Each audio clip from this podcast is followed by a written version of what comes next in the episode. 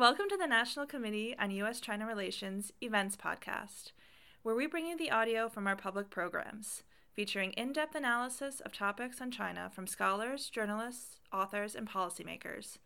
For more interviews, videos, and links to events like this one, visit us at www.ncuscr.org.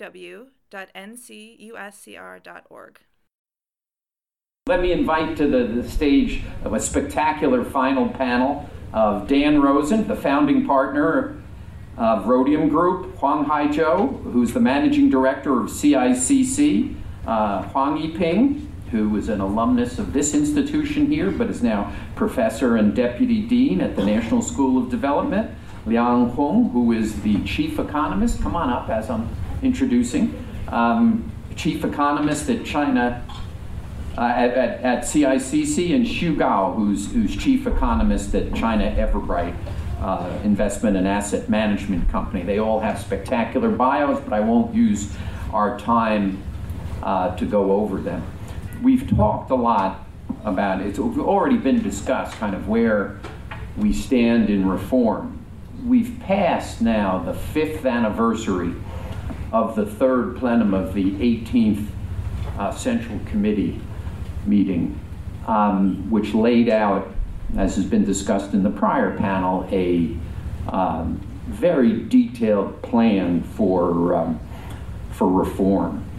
Let me start with Liang Hong and say, where are we in terms of reform today? Because then I want to use that as the baseline to then look forward and talk about where we think we're going to go. But if we don't have the baseline, I think it's hard to talk about where we're going.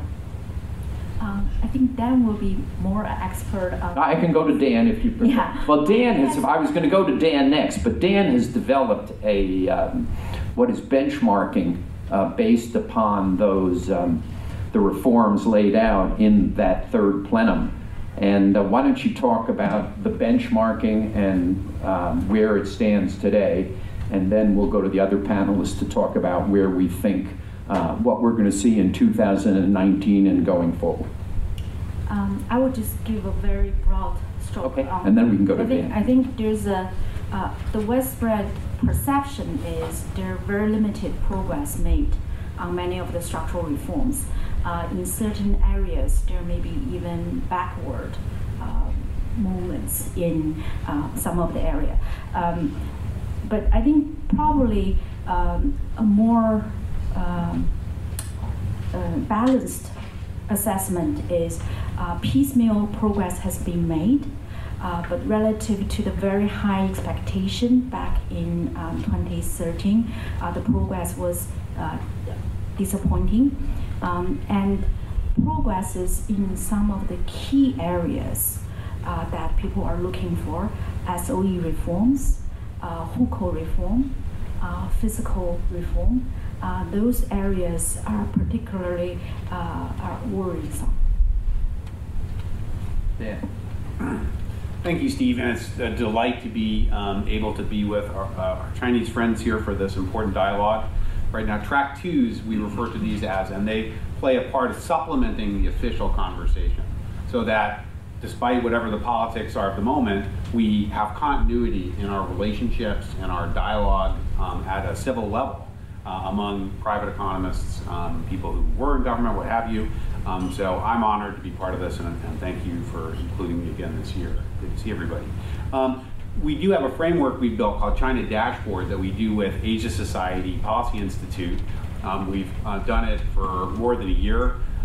It's based on analysis we did a long time ago of the 2013 Third Plenum program that Xi Jinping began his era with. He really started as the best reformer China had seen in decades, because he put a program on the table that diagnosed China needed to get back into high gear, not just in a couple small areas, but across the board, really making the market decisive.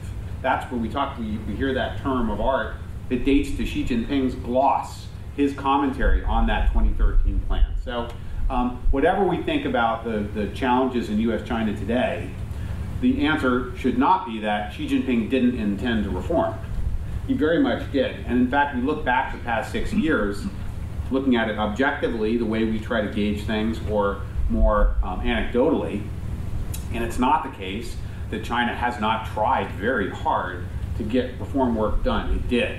Tried to open up its equity markets, tried to fix its interbank credit markets, tried to make renminbi internationalization and capital account liberalization signature parts of this era of Chinese development, because China was becoming a more mature, more advanced economy, and there were higher expectations.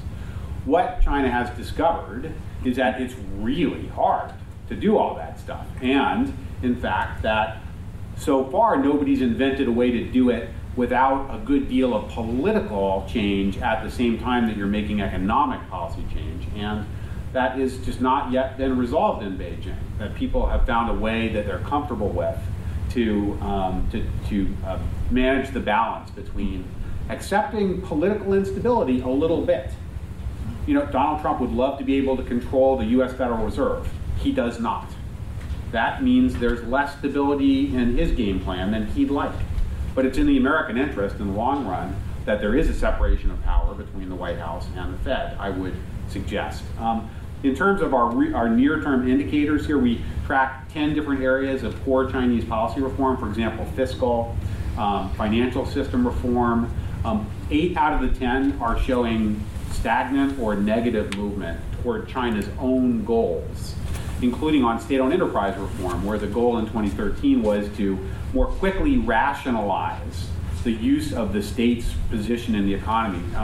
Dr. Chen Qiao, in his opening remarks today, suggested a modest agenda to get back on track a little bit more with separating those areas of the state economy where there's a good argument for why the state should stay in the lead, but then acknowledging that there's a lot of areas where the state hasn't really convinced us that it's a better answer to China's problems than the market, to figure out how to put money to work. I think CICC, financial institutions play that role in a market economy. They decide what's a good bet and what's a bad bet.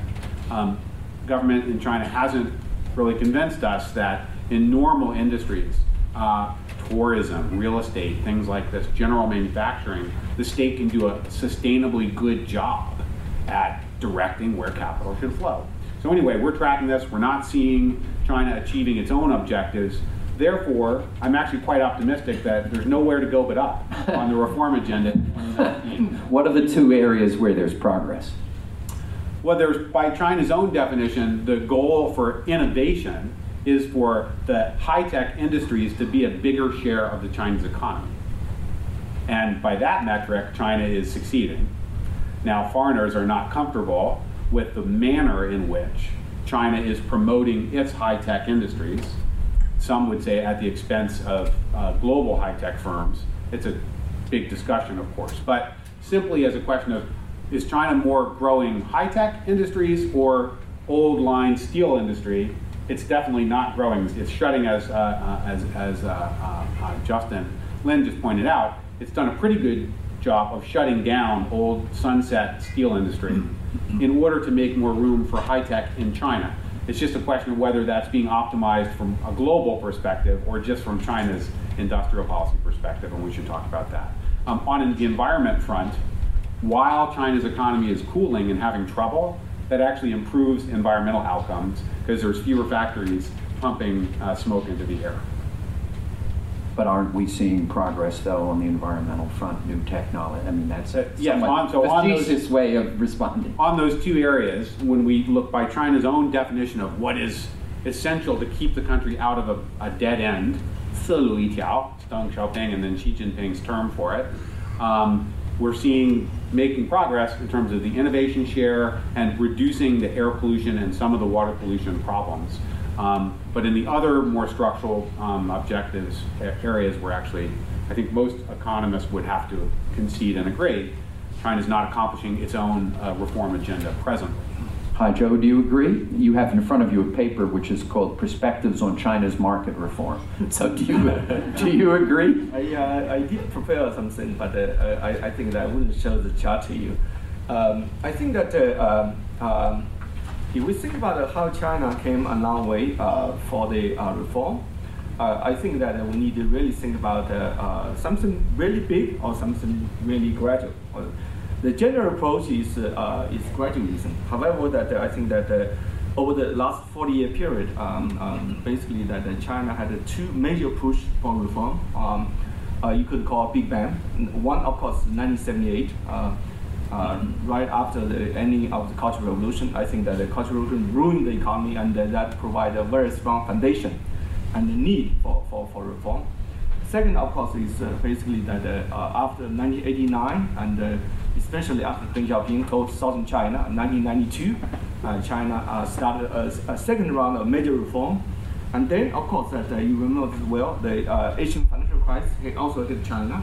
So China committed firmly to basically opening this up through WTO negotiation, and then, you know, everything. I think that's the second major round of reform. I think that so in a way that Dr. Liang mentioned that I think that after 2013, I think if you think about it, we assess the reform. There are indeed progress, piecemeal approach, somewhere here, somewhere there. But if you think about it, you know, against the expectation of China would implement a major reform similar to 1978 or similar to 1992 or 2000, you know, I think that certainly people will be disappointed in that regard. I think that I agree with Dan Rosen. I would believe that and hope that 2019 will be a major year for Chinese reform. I want to provide two reasons why I have such a strong hope for that.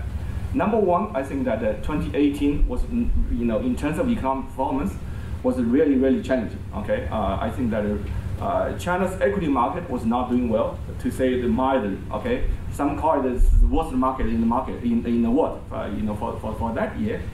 Also, that if you think about the China's GDP growth, indeed I agree with Justin that China continued to grow at a reasonable, you know, space, reasonable pace. You know, maybe we don't know the number yet. Maybe 6.7, whatever, in that space. However, that's in real terms. If you measure in dollar terms, okay, if you convert everything into nominal GDP growth in U.S. dollar terms, 2018 China did not really grow much. Okay, the reason is that if you think about the in nominal terms, the China GDP probably grow at somewhere around 8%. Renminbi depreciated against dollar somewhere around 8%. Well, you know, in the last quarter of the 2018, the renminbi, you know, stabilized somewhat. But anyway, you know, if you measure in dollar terms, you really didn't really grow much, maybe 2%. Okay, maybe somewhere in that space. U.S. economy in nominal terms, 2018, growing at maybe around 6%. Okay, I think President Trump would be very happy for that. So for China, a developing country, to catch up, China will need to grow faster than the United States. China cannot continue to grow in U.S. dollar terms, in nominal terms, at 2% or 3%. I think that that provides a very strong foundation or pulse for China to launch a major reform. So I'm hopeful that 2019 will be a year that we see major reform to be implemented in China. What major reforms?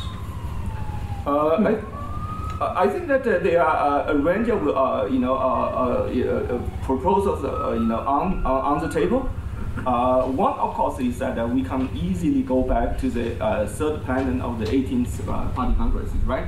Well, basically, that the key word, a buzzword, is that to let market to make a determined, you know, call for you know, for pricing, for resource allocation, and you know, I think that says a lot. I think that, you know, really want to implement in that direction. And then, of course, Dr. Liang mentioned as a hukou reform, fiscal reform, and you know, Justin in his keynote also mentioned a few other reforms. I think that yeah, and I think that in terms of this. Proposals. There is no shortage of proposals. Yiping, do you think you agree with that? You're optimistic about reforms, and specifically, what kind of reform should we be looking for, and what kind of market opening should we be looking for? Maybe I'll offer a slightly different perspective.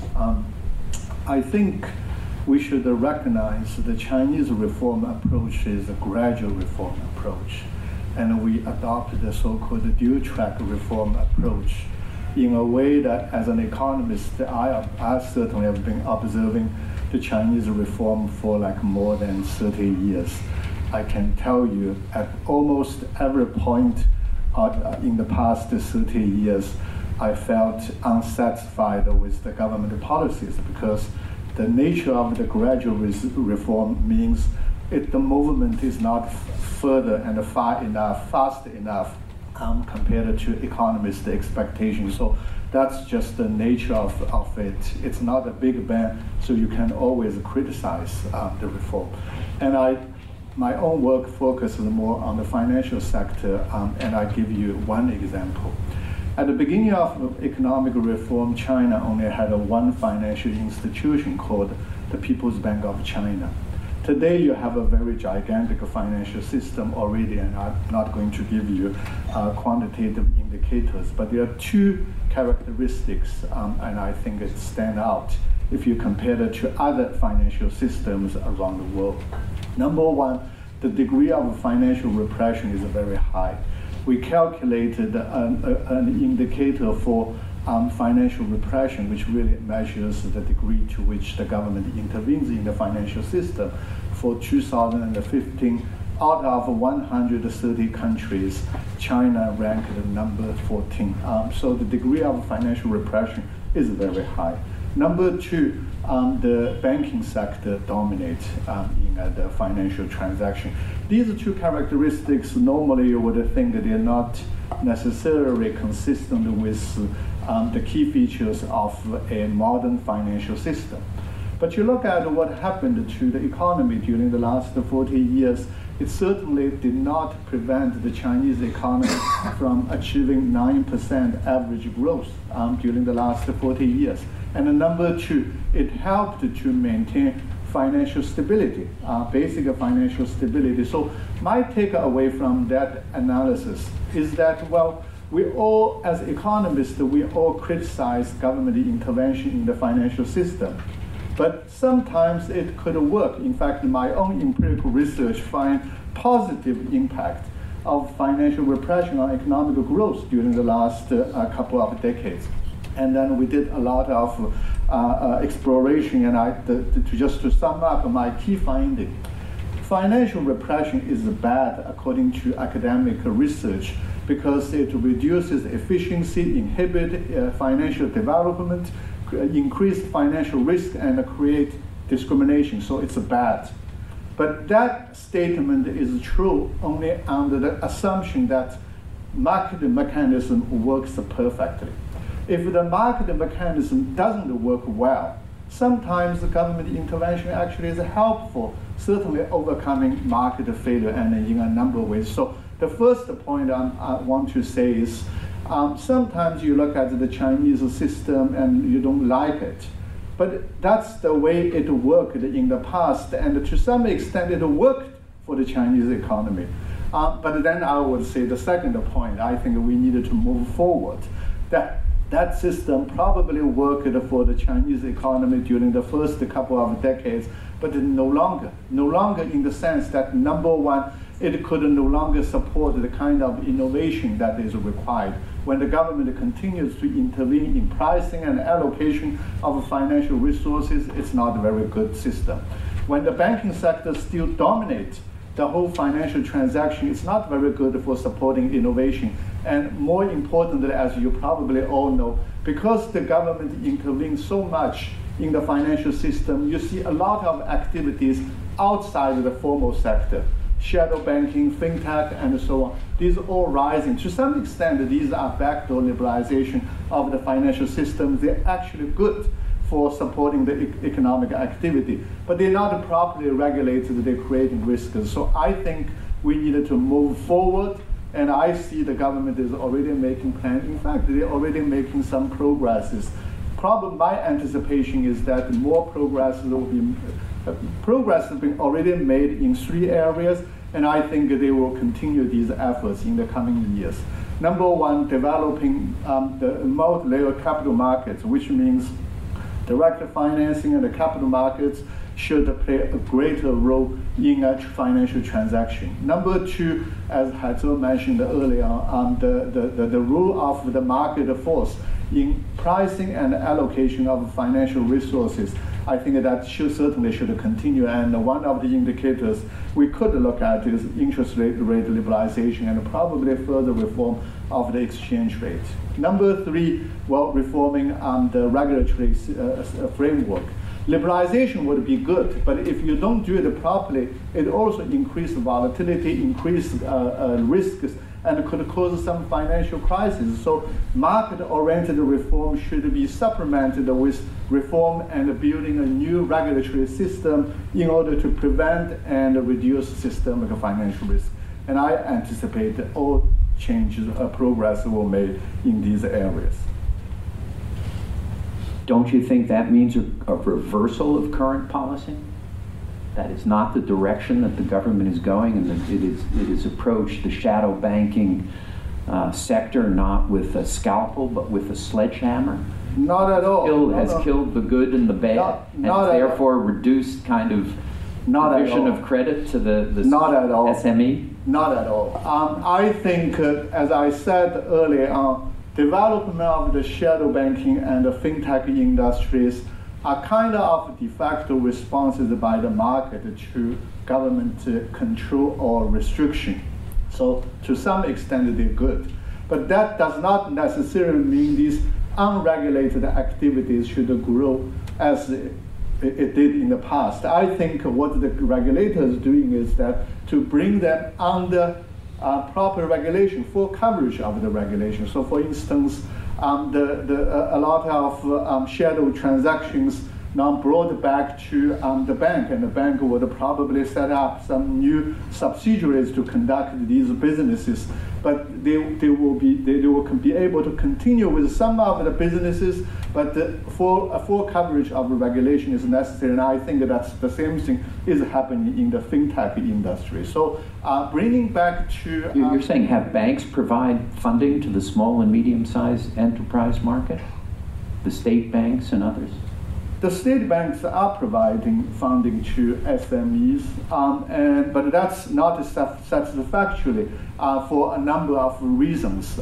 This is another issue. I think the current system is not ideal in providing funding for the SMEs and the private enterprises, partly because of the restrictions, for instance, on interest rate. If the interest rate cannot be flexible enough, then there would be no incentive for the banks to provide lending to the SMEs. They are providing, but they should do more. The government is asking them to do more now, but I think we need to rethink about the policy approach that is being adopted. At the moment, the government relies on two tools to encourage the banks to lend more to the SMEs. Number one is administratively require the banks to do more, and number two is asking them to reduce the cost of funding. I think these are out of good wills, but they may not help you to achieve the same goal. So ultimately, I think market-oriented reform, market-determined lending rate is a necessary condition. Xu Gao, your thoughts on this, and also kind of how the credit market fits into this whole analysis. Well, actually, I want to talk about the reform first, then the market. Well, in terms of reform, I think it is fair to say that everybody in China wants more reform. But you know that reform in China is a great experiment, that you can learn little from the past history. So the crossing the river by grappling stone is always the primary strategy. But when you do that, sometimes you do touch a stone and make progress. And sometimes you don't feel a stone and you step back. That's why we see stagnations in some reform measures. But I don't think that should be interpreted as that China has abandoned reform altogether. It's just some short-term setback. And if you look at the past in the 40 years, well, in the short term, the reform path really looks like the zigzag path, with volatility, with back and forth. But if you look at in the long run, I think the path is pretty straightforward, pointing to a market system. And that's my view on the reform. And in year 2019, I think it is time to step back and evaluate what we have done in the last year. well, as Justin said, that we focused on the deleveraging, decapitalization, and the de-stocking in the past 2 years. And I think that that has made some unintended consequences, especially on the this deleveraging policy front. As you can see, that deleveraging policy has cut down the credit growth in China's economy and leading to a severe credit crunch in the real economy. And private enterprises are mostly badly hit, with its credit spread widened to all-time 10-year high compared with SOEs. So it's fair to say that the deleveraging policies has done more harm than good to the Chinese economy. So I think that in year 2019, the priority of the reform will be shifted to the last two items, that is the reducing costs and eliminating bottlenecks. And I think that will help China's economy to stabilize in this year. And I believe my forecast for the GDP growth in year 2019 is 6.4%. I think that is achievable. And with some policy adjustment, I think we will have a stable economic growth in China in this year. Liang Hong, was there anything you wanted to add? Since I called on you first and meant to call on you last. I just thought about everyone has their own favorite reform areas they want to see progress. But if we step back a bit and look at 5-6 years ago, what are the primary major challenges facing China economically and socially from maybe Xi Jinping's perspective? I think that's actually corruption, income distribution, and pollution. So if we look back, if I try to find excuses why reform was slower than expected, I think China was very successful at climbing down corruption, but that may have led to some unintended consequences of we start to have a lack of incentive or even lack of experiences of technocrats who can execute reforms. But I think if we talk about progresses, anti-poverty, some of the targets they set up in the third plenary session, they actually were very much on target. Pollution, the same thing. So again,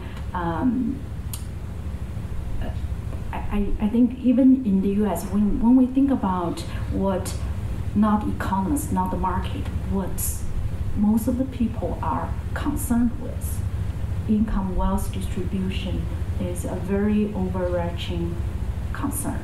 And for China, again, Justin Lin and the last panel touched this, the consensus for so-called market-oriented reform become a little bit more debatable. And needs probably take a little more time for consensus for the right measures to come about. That's just about. One of the reasons I always look forward to this, our annual forecast, is I get to put my good friend Huang Haizhou on the spot. And every year I ask them about the Shanghai and Shenzhen indices. And my question this year, because the title of this is Reforms, is what's the relationship between the slow reform, or in, I think some people would, you know, the reform that's receding rather than progressing. What's the relationship between that and the Shenzhen and Shanghai indices, and what do you see 2019 being? Oh, that's a very tough question. Yeah, I think that it's not a linear relationship that I can tell you. It's far more complicated than that. I think that you know, if reforms can be implemented successfully, certainly would help boost market expectations. I think expectations matter so much. In a way that if you think about the market performance, I think market performance depends on many factors. Yeah, fundamentals, you know, the forward-looking perspective, which is where things will be going. You know, not just next year, maybe next few years. I think that all this will be related to to what extent the reform can be successfully implemented. Yeah. As I mentioned, that 2018 was not a good year for Chinese market. I think that the economic growth was under pressure, and growth continued to be under pressure as one. Secondly, as Xu Gao mentioned, I think that the liquidity was really, in particular in Q1 and Q2, I think liquidity was severely constrained by some of the policy measures in a way, shadow banking, wealth management product, all that, and the unintended consequence become a market worry. So the liquidity situation in China become very worrisome in Q1 and Q2. And then, of course, on top of that, the U.S.-China trade war didn't help. Globally, I think that didn't help. I think the last panel discussed some of that in a way that it not only had a consequence on China, on the U.S. market, of course, recently, but also it had a consequence on global market. Emerging market as a whole last year, 2018, was not a really great year. Okay, if you look at Brazil, Argentina, Turkey, and South Africa, and China. Even you look at India, I think the Indian currency depreciated against dollar by about 10% for last year. So in a way that the volatility in the market for last year was really quite high. So I think that into 2019, I believe that I'm hoping, and also I believe that China would implement more successful reforms, and also China learn lesson from. I think from last year about the liquidity management, about how to clean up the shadow banking, and also I hope that hopefully that after the successful dialogue led by Ambassador Hills and Chairman Chin, and also National Committee play a vital role here. I hope that the U.S.-China can reach some agreement, and that would be really helpful for the, for the market, not only for China. Not only for the U.S., but for global market. Liang Hong, anything you wanted to add to your colleagues' comments, or that's good enough? Good. Dan, let me ask you, if your 10 benchmarks became positive, what do you think would happen to the U.S.-China economic relationship? It would be everything it should be, which is the biggest engine of growth on planet Earth for the next 50 years.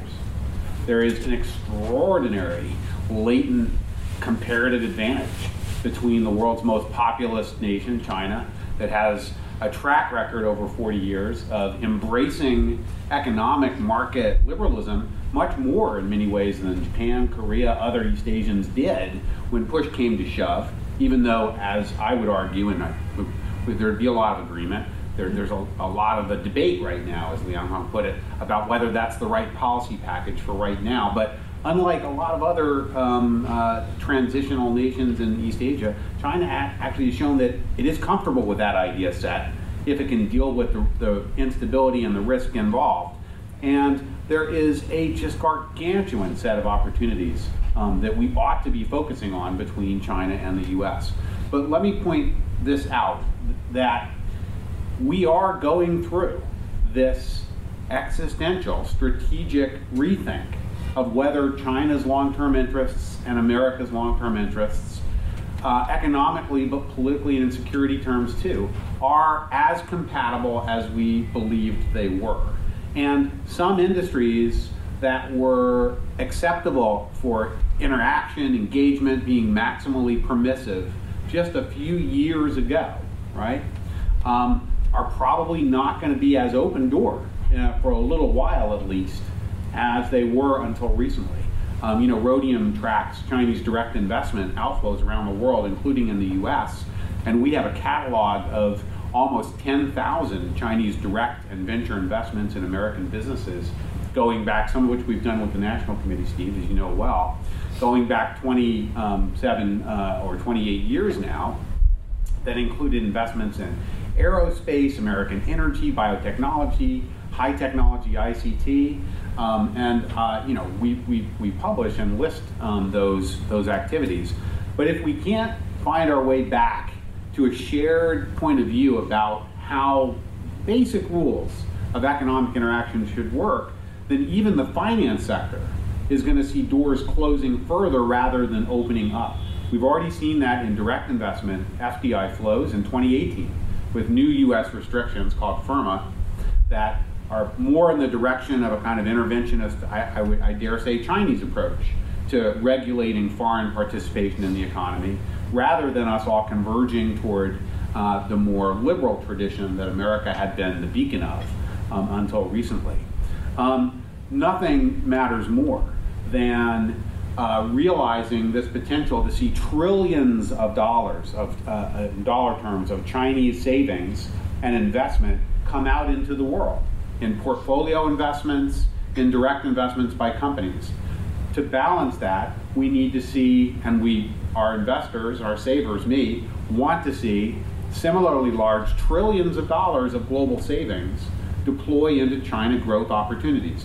For that to happen, there need to be rules of the game in Chinese capital markets that are reasonable and are market-oriented and are not going to be arbitrarily overlaid with political considerations that are only China's and not those of Ontario teachers, CalPERS, Fidelities and cities and everybody else's whenever things get tough for China.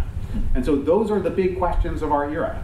If they're resolved in a way that is like-minded enough between Beijing and DC, then there will be trillions of dollars flowing in each direction, generating a lot of commercial activity and opportunity. If we can't find our way to a common set of answers to those issues, investors will go elsewhere and will stay home, and fiduciaries will have to decline to take those opportunities. I think that perfect segue into the next question, which is for our Chinese colleagues, which is, okay, we all believe that structural reform is in the interests of the Chinese people. It's in the interests of the majority of the Chinese people. Again, I believe the failure to structurally reform is a policy which I call incumbent protection. So it protects incumbents, and the people pay a very high price for that. So the question is, what should the United States be doing?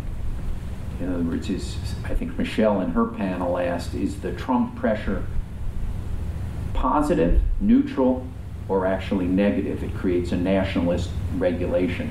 I mean, Carl, a nationalist kind of reaction. You know, Carl and I were both around for the WTO accession, which was basically using carrots to get China to internally reform. Haizhou talked about it in his comments, but it was one of the times of greatest reform in China. The 5 years after China's WTO accession, then in 2006-07, reform began to slow, and compliance with the commitments became much more murky. But the first 5 years, it's fair to say, China's compliance was terrific and reform was great. So what should we be telling the US government? Sadly, they're closed and they won't accept our advice tomorrow. But what should we be telling them? Start down that end with Xu Gao. Well, to be honest, I think in some sense, the pressures from the United States is positive to China. But in some sense, it's negative. The positive side is that, to reform is to break the old equilibrium and move to a new equilibrium. And naturally, we will feel resistance in that transition period. And against that backdrop, if you have some external pressures, that can really push you forward on the direction of reform. So in that sense, I think it is a good thing.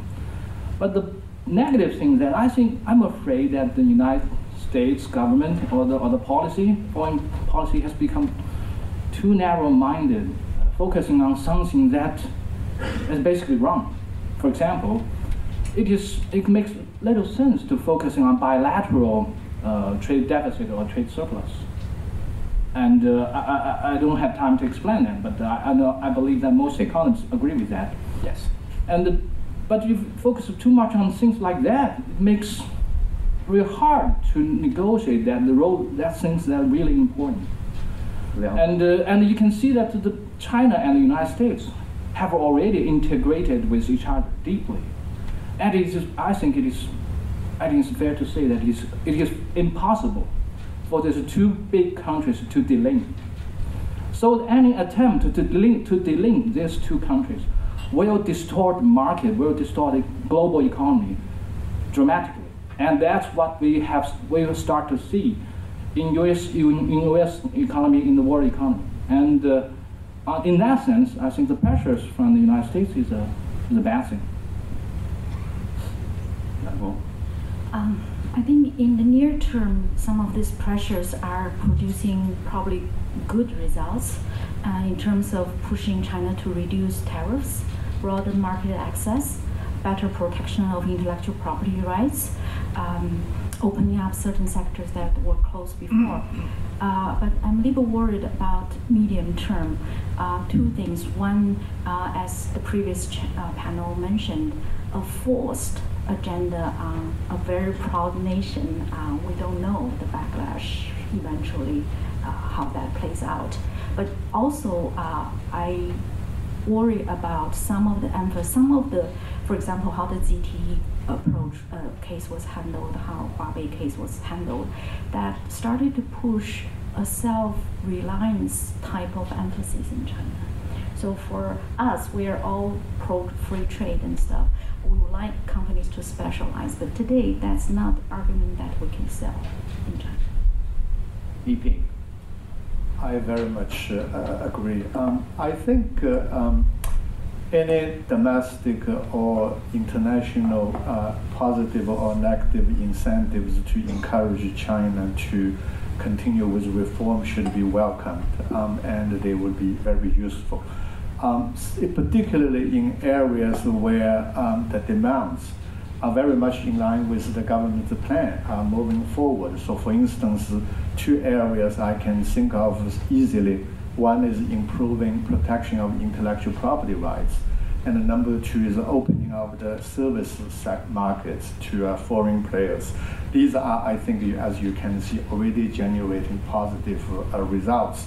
So I think any pressure, whether positive or negative incentive, will be very useful to move ahead.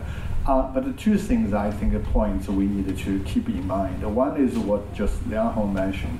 If your pressure means a threat of isolating you, that, I don't know, the outcome might be unpredictable, because if the potential risk is that the US is not going to give us any access to the high-tech stuff, then you are left with developing your own technology without any other choices. So I think we should be very careful. Pressure should encourage China to integrate, not to decouple from the rest of the world. The second is about reciprocity. When we say, well, we need China to reform because our regime is more open than yours, so you should open, which I agree. But if you say my tariff rate is zero, you should also reach zero tomorrow. In principle, I don't have any problem, but I think there is a practical question about implementation. So for instance, people always say to me that China is not a developing country. Therefore, China should not be, be entitled to a lot of these concessions. My response, to be very honest, was uneasiness. I would argue developing country or developed country is not defined by the size of the economy, it's defined by the level of development. You look at China's GDP per capita, definitely it's a developing country. So I think that's a precondition. If you start by saying China is not a developing country, then it's very difficult for me to continue the discussion with you. But if you say China is a developing country, at the same time you're the second largest economy, you have to think about the spillover effect in the rest of the world, then you should probably go for more reforms. I would actually more embracing the argument. Hi, Joe. I think that the pressures, well, reform is very hard. So I think that in order to implement reform, I think that some pressures internally and externally would be needed and useful. Okay, the extent of pressure, I think, is that's where the difficulty comes in a way that if there is no pressure or too little pressure, I think the politicians globally probably won't do anything. Okay, I think there is a documented research by political scientists and also by economists specialized in political economy find this result. However, I think if pressure is too much, then basically that that probably won't be conducive either. So I think that the extent of level somewhat I think that not too big, not too small. I think that also that is a example you mentioned that China's accession to WTO. Well, I think that there is a very close dialogue between U.S. and China. China got a lot of help from the United States, and that kind of pressure, I think, indeed was really conducive from both sides, from the U.S. and from China, to so that China pushed successfully for many important reforms. Related to this, I think that they in order to provide a useful friendly environment, I think that.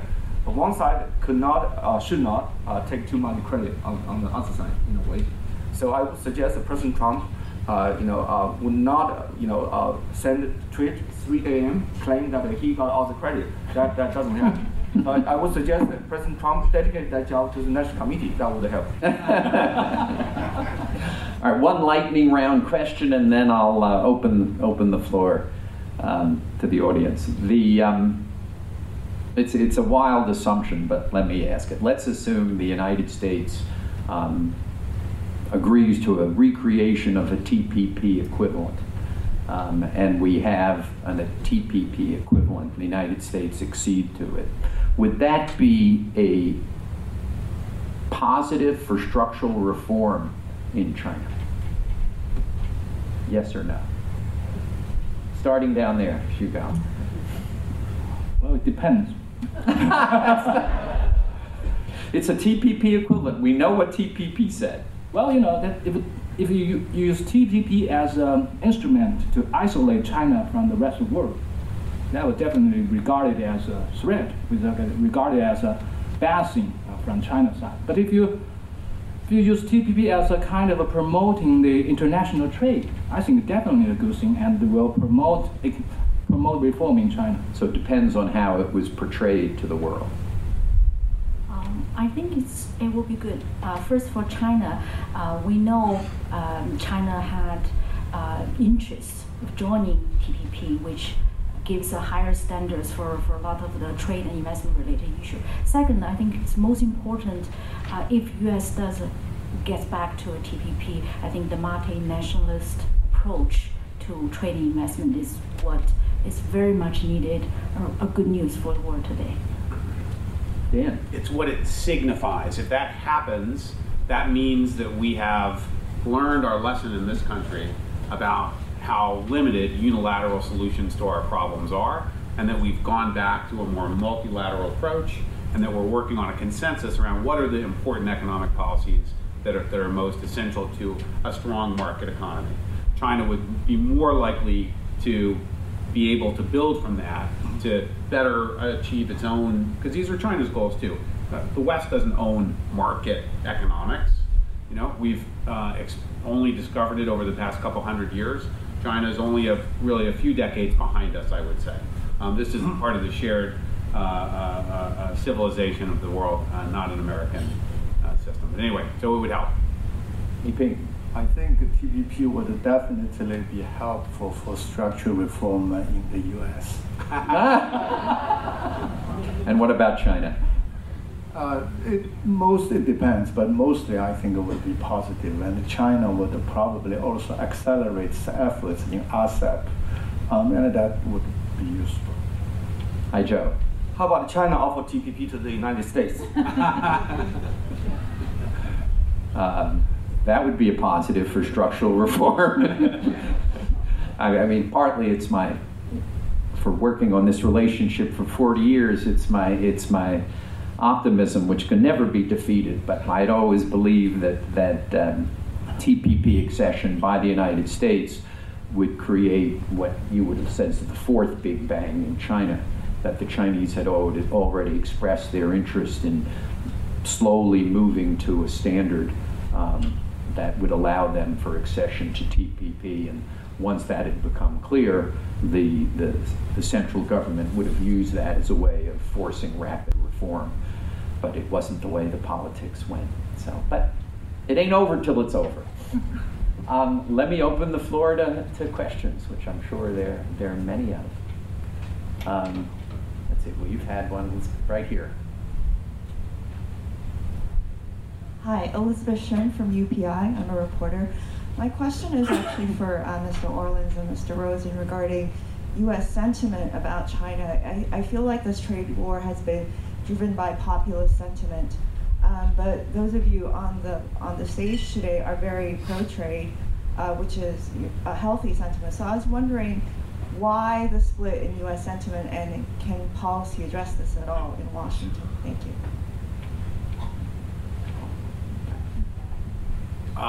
Look, a big part of this was foretold decades ago. We knew that as China and the U.S. grew closer to parity, no matter what their fundamentals were, what kind of systems we had, there was going to be more of a sense of contest and rivalry, and there was going to be more, more work for leaders to do to help the general society maintain a positive sense of what this relationship meant and added up to.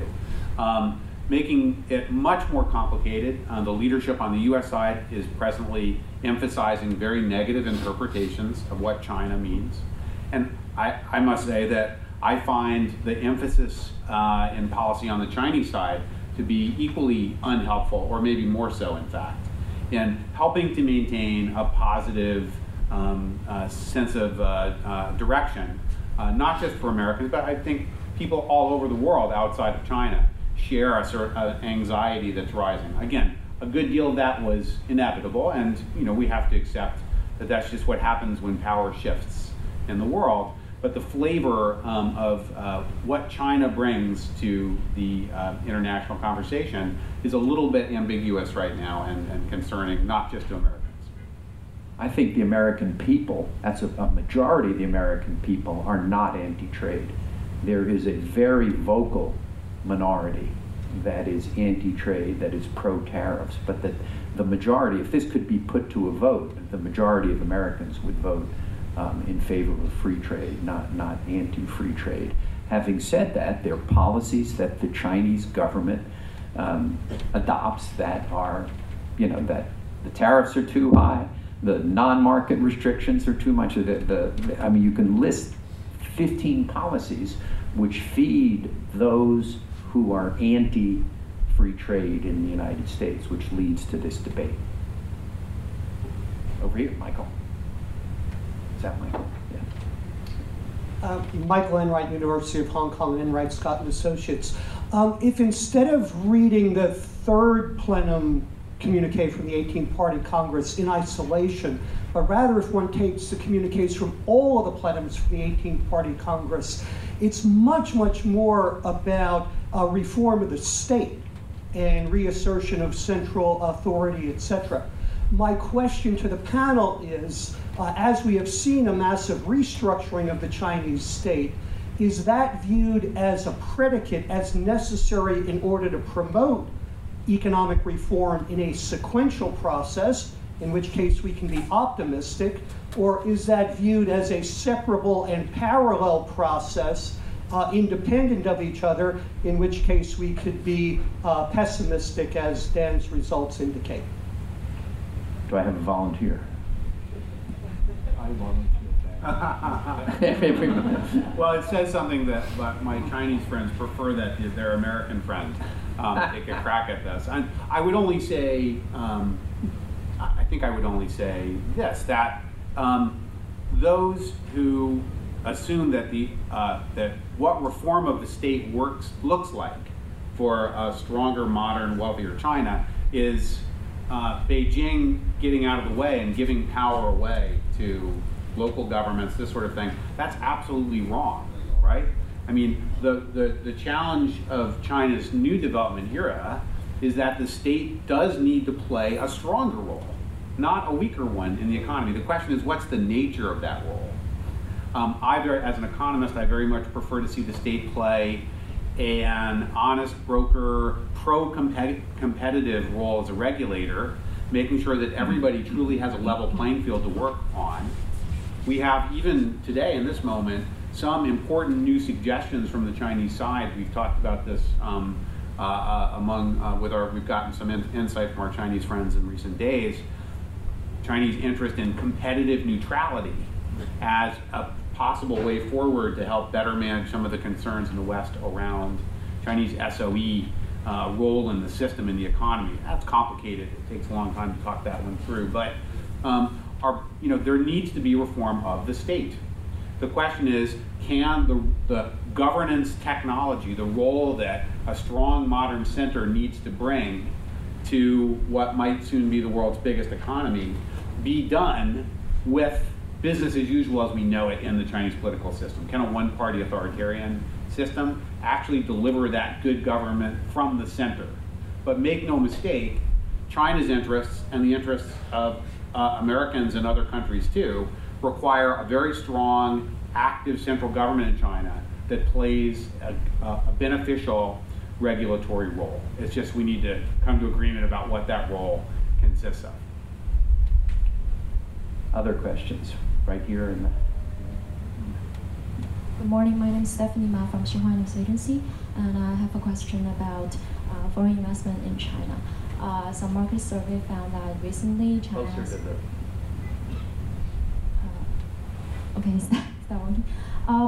So some market survey has found that China recently become a priority for some multinational companies to invest in certain industries like electric vehicles and also other emerging industries like healthcare, and also like you just mentioned high-tech industries. And my questions are, what are the areas or industries do you expect that foreign overseas companies to invest, possibly invest in 2019? And how would you comment on China's investment environment for foreign companies? Any suggestions? Thank you so much. Okay. Okay. The EP's role is to volunteer others to answer. Okay, let me give it a try. I think that as China continues to grow and there is an emerging a middle class in China, but given the size of population and that middle class size, will become the largest in the world. Okay, I think that's hopefully that will be we'll see that very soon. But the trend is very clear. So in that regard, I think that China definitely is shifting more into consumption-based, and also for so healthcare, education, anything related in that area, I think that would be in high and increasing demand going forward. Our research department did a lot of research on this, led by Dr. Liang. I think that's certainly is one of the important areas. The second area, of course, is related to technology innovation. I think that the electric car is certainly in that area, but I think that as China continues to grow, China will need to invest a lot more in technology, and so I think that China has been doing a lot in that area. So I think that China welcome international companies to invest in China or move the headquarters to China, and the CICC can help. I think we're going to need to, Yang, I think we're going to need to just invite you. You want to make some closing remarks because we're running out of time. Well, I was going to have you make, they'll remain here and you'll just stand up here. So there's no need to have the panel go back to their seats, but the panel has been great, and I thank you all so much.